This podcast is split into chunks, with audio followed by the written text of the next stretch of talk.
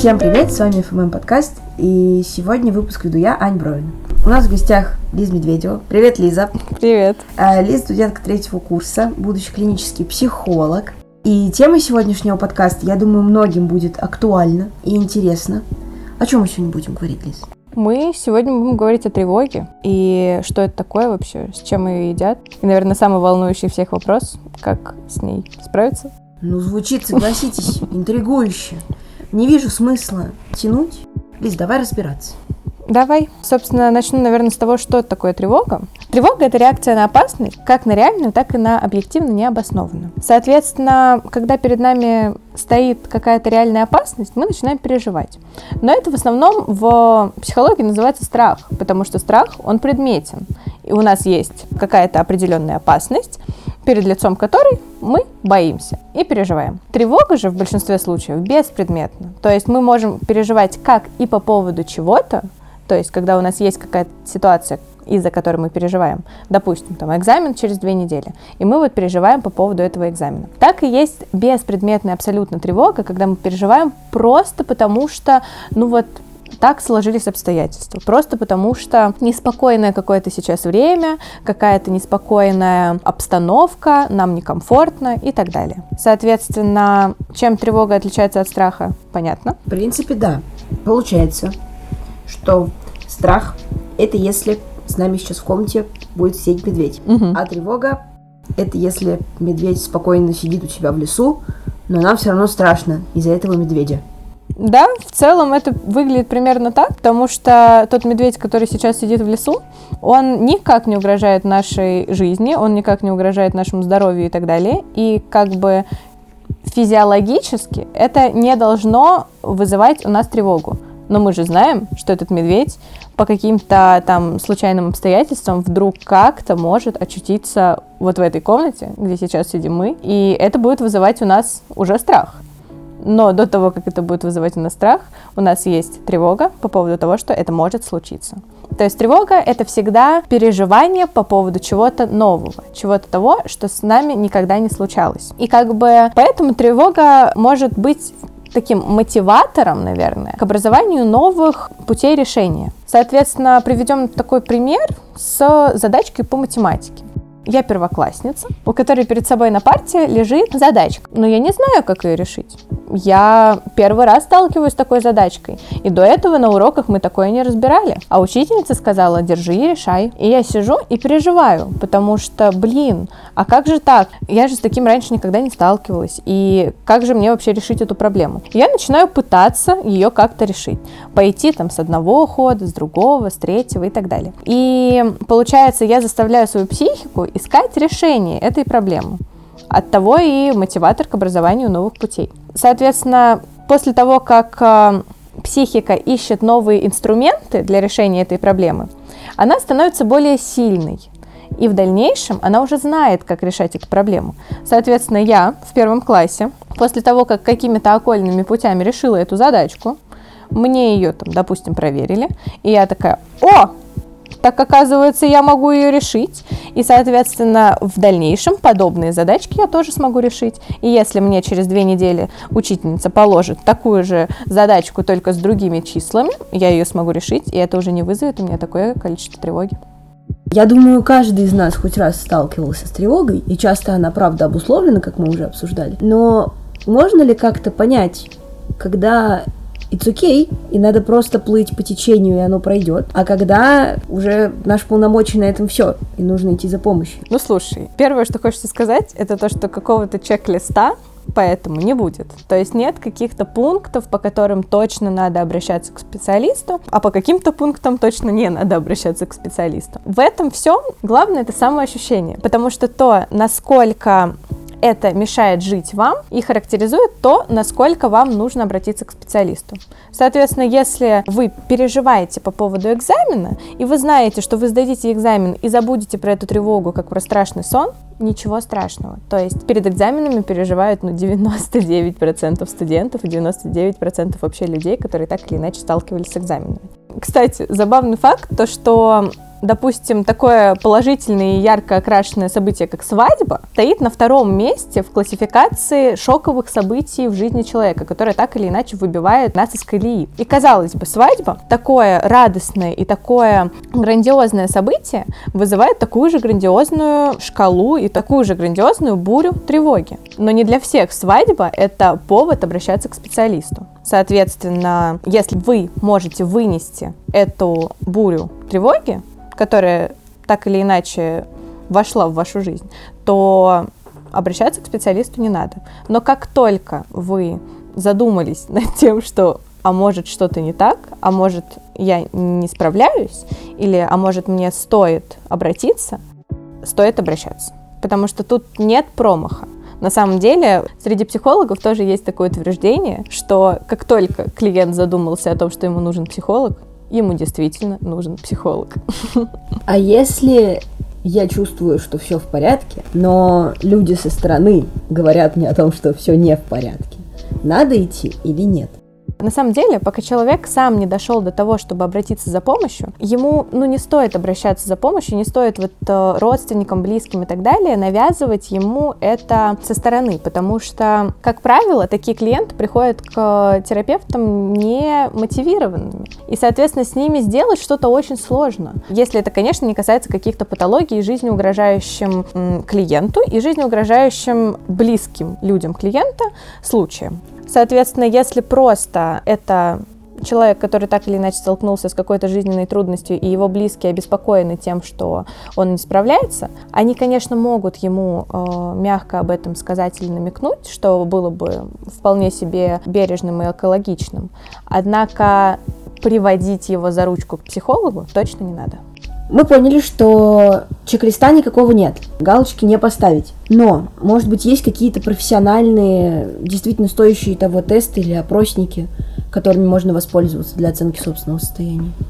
Да, такое действительно существует. Есть различные тесты и опросники, которые были созданы психологами в разный период времени и которые помогают людям так или иначе посмотреть на то, какой уровень тревоги у них сейчас, ответив на простые вопросы. Соответственно, наверное, из таких э, самых распространенных могу посоветовать пройти шкалу тревоги Бекка, интегративный тест тревожности, возможно, цветовой тест Люшера, Многие из них, наверное, с ним сталкивались. А также опросник Кителла и шкалу нервно-психического напряжения.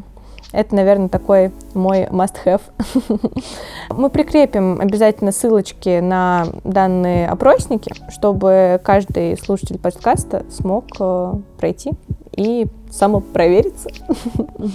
Но все равно надо понимать, что эти тесты не являются абсолютными значениями.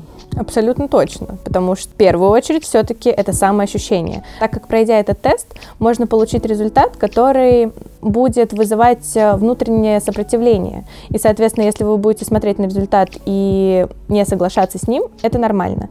Если вы чувствуете, что вам нужно обратиться к специалисту, и вы чувствуете, что ваша тревога уже переходит какой-то уровень вашей нормы и вашего ощущения, то тогда, конечно, лучше обращаться. Теперь я думаю, мы можем перейти к самой интересной части этого подкаста, угу. а именно к практике. Во-первых, хочу сказать большое спасибо ребятам, которые заполняли форму, поделились своими историями. И сейчас я буду, конечно, обезличенно проговаривать некоторые цитаты, и ты будешь их комментировать. Угу. Давай. Супер.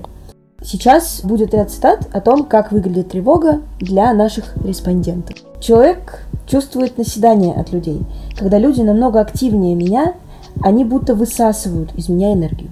На самом деле такое действительно бывает, потому что тревога — это очень сильная эмоция, которая забирает очень много энергии. Соответственно, вот эта высосанная энергия, как э, говорится в цитате, очень распространенная история после тревоги. Допустим, можно привести пример, когда вы вышли после экзамена, над сдачей которого вы очень переживали, и у вас буквально нету сил.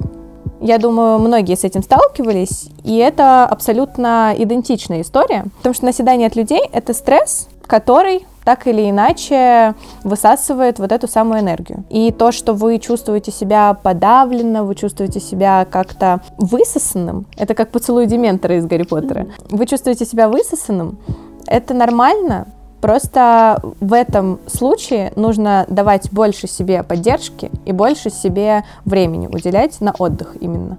Потому что энергия — это ресурс, который, слава богу, восполняется. Его надо восполнять после какой-то потери.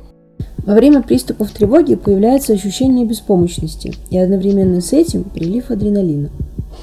На самом деле это тоже очень распространенная история, потому что, например, в гештальт-психологии это один из подходов э, в современной психологии. Вообще тревога трактуется как энергия, у которой нет выхода. Мы как вода в кастрюле, которая закрыта крышкой. Мы не можем выбраться из этой кастрюли. Соответственно, так как э, вода закрыта крышкой, она нагревается еще больше. И вот этот прилив адреналина, он есть, и его много. Соответственно, прилив адреналина – это как раз-таки включение симпатической системы, повышение частоты дыхательных движений и так далее, что мы обсуждали, собственно, в начале. И во время этого нужно просто, во-первых, наверное, обратить внимание на то, из какого источника идет тревога, и разбираться с тем, как потихоньку снимать эту крышку. Если есть такая ситуация, что люди вокруг, правда, ощущаются как дементоры, даже самые близкие, нормально ли будет напрямую сказать о том, что есть вот этот дискомфорт? Абсолютно нормально. Единственное, что нужно, конечно, выбирать формулиров. И классная история говорит это из я позиции. То есть, когда вы говорите о том, что я чувствую себя вот так, вот так. Поэтому мне бы хотелось, чтобы мы вот сейчас э, ограничили какой-то контакт или ограничили какое-то количество общения. На самом деле люди вокруг, они, как правило, очень понимающие. Просто нам надо учиться говорить о своих чувствах, выражать их в первую очередь и заботиться о себе, наверное, как-то так. Соответственно, людям вокруг надо знать о том, что вам не очень хорошо, и если вам тревожно, и вы не хотите общаться с людьми в этот конкретный момент, стоит об этом сказать, потому что, к сожалению, мы не телепаты, и другой человек не знает, что, о чем вы думаете и о чем вы переживаете. Вывод. Люди все понимают, им просто надо это донести. Именно так, именно так. Очень часто переедаю из-за стресса, прокрастинирую, не могу просто встать с кровати. Бывает, не сплю по 2-3 дня. Начинаю заболевать, как правило. Это, наверное, вообще самый распространенный тип э, убегания от тревоги. Это такой небольшой спойлер. Потому что, возможно, для вас это будет удивлением, но убегание является основной ошибкой людей, пытающихся так или иначе справиться с тревогой. Убегание может быть разным, это может быть уход в работу, что самое, наверное, нетипичное, уход в запойный просмотр сериалов, уход в переедание, уход в большое количество сна. И вот это убегание, оно на самом деле не окей, потому что, убегая от реальности, вы вакуумируете эту тревогу, и, соответственно, не найдя выход, она начинает переходить в тело что может вызывать э, психосоматические заболевания или в целом э, даже просто соматические заболевания, которые банальная простуда, которая просто скашивает нас э, в тот самый момент, когда нам надо готовиться к экзамену. То есть мы сами себя закрываем в этой кастрюле крышкой. Да, это так и есть. На самом деле это очень э, распространенная проблема людей, потому что даже смотря ответы на нашу форму, многие ребята, ну тем более студенты-медики, трудоголики, отвечали на то, что проще всего им справляться с тревогой именно уходом в работу, уходом в учебу, то есть они начинают э, очень много учиться, очень много работать, потому что это правда отвлекает внимание. Ты, получается, смещаешь фокус с себя на какую-то деятельность. И, соответственно, пока фокус на какой-то деятельности, ты не обращаешь внимания на свои чувства. Но чувствам надо куда-то выходить. И получается, если мы не выражаем свои чувства, они уходят в тело. Но если запойно смотреть сериальчик, для того, чтобы, например, там проплакаться, тоже вот как-то прожить эмоции с помощью персонажей, это как бы в принципе может помочь. Это вполне себе может помочь, просто здесь э, хочется внести ремарку, что смотреть сериальчик, проживая какую-то историю через персонажа, окей, но запойно смотреть сериальчик не окей. То есть, когда ты просматриваешь сериалы сутками, пропуская приемы пищи, пропуская какую-то свою обычную деятельность, пропуская сон, вот это уже такое убегание. Короче, делая вывод, смотреть сериалы абсолютно ок. Потому что и сериалы, и прокрастинация, и, соответственно, уход в работу и так далее, все это в какой-то своей относительной норме абсолютно окей потому что когда-то действительно нам надо немножко отвлечься от того, что происходит у нас в голове, и когда-то нам действительно надо отвлечься от каких-то своих пиковых переживаний. Но если вы не возвращаетесь в эти чувства, если вы не проживаете их, то тогда, к сожалению, вот э, могут случиться все те э, катарсисы, о которых я говорила. Но если это история для того, чтобы после тяжелого дня залипнуть в ленте, это абсолютно нормально, потому что все мы люди, и всем нам надо отдыхать, и надо прокрастинировать, потому что это сбавляет какой-то, наверное, эмоциональный диапазон со всего того, что мы испытываем. Мы обсудили то, как наши респонденты ощущают тревогу. А, но одна девушка написала о том, как она с ней справляется. А, ощущение неизвестности будущего пугает, поэтому тревога накапливается очень быстро. Буквально начинают цепляться мысль за мыслью – в эти моменты как будто цепенеешь, и максимум, который получается сделать, это откреститься от всех своих эмоций и убежать в учебу, в работу, прокрастинацию. Типа оп-оп, живем-живем. Э, цитата потрясающая. Что делать? На самом деле есть несколько пунктов, о которых все либо не знают, либо забывают, но при выполнении которых можно вот эту самую тревогу, наверное, перевести в какое-то такое нормальное и способное для восприятия русло. Первое — это то, что нужно отследить тревогу потому что в некоторых ситуациях это очень сложно, потому что когда у вас э, накапливается много разных чувств на одно, очень сложно выцепить из этого тревогу. Что из этого тревога, что из этого страх, что из этого грусть, что из этого радость и так далее. Соответственно, для того, чтобы начать работать с тревогой, ее надо отследить. Так скажу свою любимую цитату, что как для того, чтобы дерево выросло, его надо посадить, так и для того, чтобы тревогу прожить, ее нужно отследить. Второй пункт – это прожить как раз-таки тревогу. Проживание тревоги можно осуществить любым удобным для вас способом. Для кого-то нужно проплакать, для кого-то нужно прописать все, для кого-то нужно все проговорить там с другом, с братом, с сватом, с подушкой, с игрушкой и так далее. Для кого-то нужно прозлиться, прозаниматься спортом и многими другими вещами, которые так или иначе высвобождают энергию. Соответственно, для каждого этот способ свой, и важно лишь найти его, потому что Скажу, что, наверное, мой способ — это точно плакать и точно прописывать, потому что это помогает мне справляться с тревогой. Что помогает вам, желаю вам действительно найти и осознать.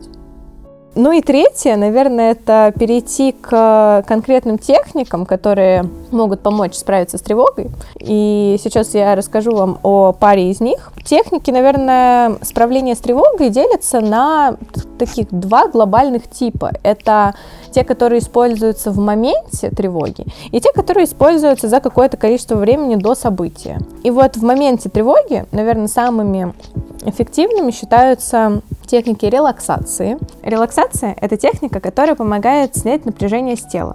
Когда снимается напряжение с тела, по обратной эфферентной связи информация от расслабления мышц тела возвращается в мозг. И мозг тоже расслабляется.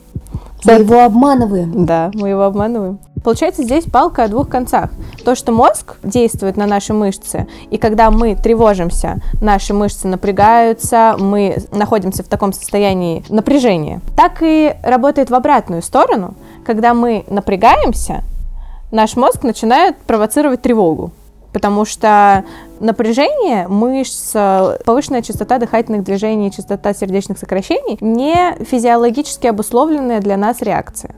Соответственно, если мы снимем все с телесных ощущений, нам станет легче и на уровне мозга и поведения, соответственно. Так вот, релаксация. На самом деле ее есть много разных видов, но я, наверное, скажу самый простой, который можно использовать прямо везде. Это когда вы на 5-10 секунд напрягаете все группы мышц сразу и задерживаетесь в таком состоянии напряжения, и потом на выдохе расслабляете полностью все тело. Соответственно, проделав так несколько раз, можно будет заметить э, то, что мышцы действительно расслабились, они стали такими немножко вяленькими. И от такого большого избытка расслабления эта информация пойдет в мозг, и нам станет э, немножко легче. По поводу мыслей, которые возникают э, в момент тревоги. С ними тоже стоит работать. И если говорить о каких-то техниках, которые помогают справляться с тревогой в конкретный момент времени, когда эта тревога вас настигла, можно использовать такую технику, как DAI-5. Она основана на пяти ощущениях. Вкус, зрение, слух, обоняние и осязание. Она основана на ощущениях и, соответственно, на том, что нам нужно сконцентрировать свое внимание на каких-то предметах окружающих нас, которые мы можем потрогать, понюхать, посмотреть, услышать и попробовать. Соответственно, я вот сижу, допустим, в комнате, и я вижу за окном дерево, которое я могу увидеть. Я, допустим, держу в руке яблоко, которое я могу потрогать. Допустим, на мне кофта, которую я могу оттянуть, и которую я могу понюхать, которая пахнет там моими духами. И так далее. И вы находите пять вещей, тем самым концентрируясь на ощущениях, а не на том, что происходит э, у вас в голове, и на тех тревожных и навязчивых мыслях, которые на данный момент э, составляют основную часть ваших переживаний. И, наверное, мое любимое упражнение, которое на меня в свое время произвело просто феерическое впечатление, это монотонные движения. Монотонные движения помогают нам также справляться с тревогой, как, внимание, помогают справляться с тревогой у ребенка. Вы думаете, почему мамочки трясут ребенка и качают? Потому что ребенок плачет, ему страшно, и мамочки его, получается, укачивают монотонными движениями, и у ребенка создается спокойствие, потому что там вообще на самом деле невероятная физиология, что даже в животе у матери ребенок не находится же в статичном положении, вокруг него постоянно происходит какое-то движение, и оно всегда монотонное. Соответственно, в животе у матери тоже происходит движение, и оно всегда монотонное. И ребенок это запоминает. Соответственно, сначала он запоминает это в животе, потом он запоминает это в младенческом возрасте, когда его укачивают, и потом мы можем возвращаться к нашей физиологии и, допустим, э, не знаю, болтать ногой. То есть многие на самом деле делают это физиологически, и это помогает справляться с тревогой. Многие об этом даже не задумываются, но так их тело говорит о том, что блин, мне тревожно, я пытаюсь справиться сам. И, соответственно, вот эти вот э, подергивания ногой, там, не знаю, перемещение ручки между пальцев, все это помогает телу высвободить ту энергию из-под крышки той самой кастрюли. И на стульях качаются, когда дети, да, это то да, же самое. Да, да. Ну, там еще сколько, наверное, чуть подключают. Но в целом вот эти вот тики, ножкой подрыгать. Здесь, на самом деле, важно отличать э, вот э, монотонные движения, которые появляются периодически в момент тревоги. То есть, допустим, если ребенок сидит на уроке, и у него контрольная, он начинает переживать и болтать ногой. Это одно. Это так э, его организм и тело пытаются справиться с тревогой. Но если ребенок постоянно, не знаю, у него там трясется рука или дергается глаз, это уже нервные тики. С этим уже точно нужно обращаться к специалисту. А если у нас школьник не на контрольной сидит, а это контрольное у него будет только там через месяц. То есть, когда сам вот этот момент тревоги, он будет еще не скоро, но мы ее уже ощущаем из-за вот этих вот прокручиваний в голове. Угу. На самом деле, да, действительно, такие техники есть. И, наверное, одна из моих любимых э, под невероятным названием «Марафон страданий». Это когда ты ровно на какой-то определенный промежуток времени выделяешь себе время в сутках на то, чтобы просто пострадать. То есть, допустим, ты выбираешь себе 30 минут в день, ты тревожишься и страдаешь. И в эти 30 минут ты начинаешь переживать, говорить, что вот, я эту контрольную не сдам, у меня ничего не получится, я вообще буду жить на улице. И вот в эти 30 минут ты вкладываешь всю ту энергию, переживания, которые у тебя есть. И выливаешь прям все. Можно жаловаться маме, можно коту, можно цветку, можно вообще всему чему угодно. Можно сетовать на жизнь, то, что она несправедлива. В эти 30 минут ты предоставлен сам себе. И, как правило, на самом деле, если ты выделяешь себе 30 минут на страдать, ты там пострадал 10 минут и такой, ну, еще 20 минут страдать. Вот. Но в этой технике главный прикол в том, что все оставшееся время ты осознанно оставляешь себе время, то, что у тебя есть 30 минут вечером, на пострадать. То есть, когда ты начинаешь думать, я ничего не сдам, я буду жить на улице, ты такой, ой, нет, нет, нет, нет, нет, у меня есть 30 минут вечером, и я пострадаю в эти 30 минут. Соответственно, ты не думаешь об этом весь день и думаешь об этом только вечером. И, наверное, после того, как ты вот пострадал, самое время перейти к тому, чтобы проверить вообще на реальность все те мысли, которые тебя тревожат, все те навязчивые идеи и убеждения, с которыми ты сталкиваешься. Соответственно, мы берем экзамен. У меня экзамен через э, две недели. Я ничего не сдам, я ничего не знаю. И ты начинаешь прямо вот четко по фактам придумывать э, реальные опровержения того, что ты ничего не сдашь и ты ничего не знаешь. Соответственно, вот есть убеждение, что я глупый, я не сдам экзамен. Ты начинаешь думать, а действительно ли я глупый? Ну, я же как-то отучился там 9 классов или 11 классов. Я же там как-то сдавал все контрольные до этого. Я же как-то писал пробники там и так далее. То есть все вот эти вот подтверждения, я же как-то сдал э, на, в пятом классе русский медвежонок э, на 100 баллов. Может, это действительно для вас было какой-то ценностью и может стать опровержением того, что вы не глупый, а на самом-то деле очень даже классный чел. И, соответственно, проверив на реальность свои мысли, мы можем иногда убедиться в том, что, возможно, так наша установка, она не совсем рациональна и реальна. И здесь тоже градус тревоги может так довольно-таки подснизиться. Ну и такой добивочкой всего этого может быть э, техника, которая называется падающая стрела, или как э, я ее люблю называть, я сценарист и я режиссер из невероятной композиции группы «Градусы». Вся суть техники заключается в том, что мы придумываем себе сценарий на каждый неприятный исход из э, конкретного события. То есть, допустим, э, я не сдал экзамен, что я могу сделать, если я действительно не сдал экзамен? Я могу там поступить на следующий год и поработать год. Я могу пойти на коммерцию, я могу, не знаю, поступить в другой вуз и, соответственно, выбирать себе вот такие пути решений. И, как правило, на самом деле этих путей решения гораздо больше, чем вы можете представить. Эту технику классно делать после того, как вы проделали уже две предыдущие, особенно марафон страданий, потому что он помогает вот как раз-таки выражать эти чувства и приоткрывать эту крышку нашей невероятной кипящей кастрюли. И получается, тогда, когда мы выражаем свои чувства, когда мы проживаем те эмоции, которые мы испытываем, мы можем рационально подходить к каким-то попыткам рационализировать, каким-то попыткам придумать новые сценарии для своей жизни и какие-то стратегии справления с теми или иными ситуациями. Как-то так. Если пользоваться техникой я не знала, что она так называется, но падающей стрелой.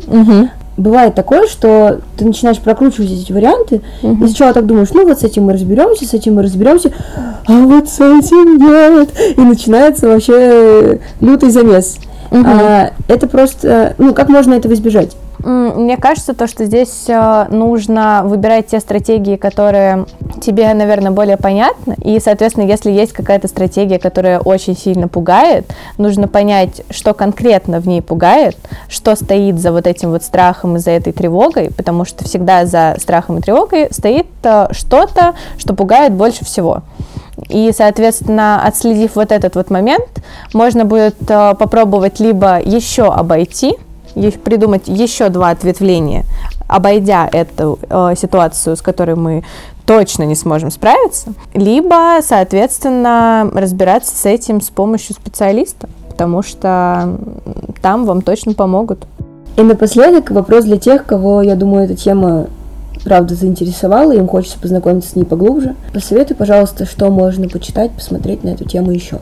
Слушай, ну, я бы точно посоветовала почитать э, Роберта Лихи «Свобода от тревоги», потому что он пишет просто невероятно простым языком для просто людей, которые так или иначе столкнулись с какими-то трудностями, столкнулись с тревогой и так далее. Он пишет, исходя из э, убеждений и положений когнитивно-поведенческой терапии, на которой он, собственно, и специализировался. А она сейчас на данный момент, наверное, является самой эффективной в работе с э, тревогой и депрессией. Соответственно, там очень много практического, практических навыков, практических э, рекомендаций того, как можно справляться с тревогой. И я бы, наверное, еще посоветовала почитать э, Виктора Франкла «Человек в поисках смысла». Тоже здоровская книжка. Франкл — это психолог в концлагере, если вы знаете. Есть такой автор, который писал о смысле жизни и так далее, о, от исходя из позиции того, что он побывал в концлагере. И круто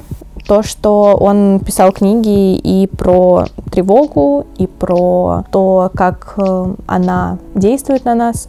Соответственно, тоже можно почитать. Но вот Роберта Лихи прям советую. Это, наверное, супер практическая такая история. А если вы хотите понять, что за смысл в той тревоге, которую вы испытываете, то вам точно можно почитать Франкла.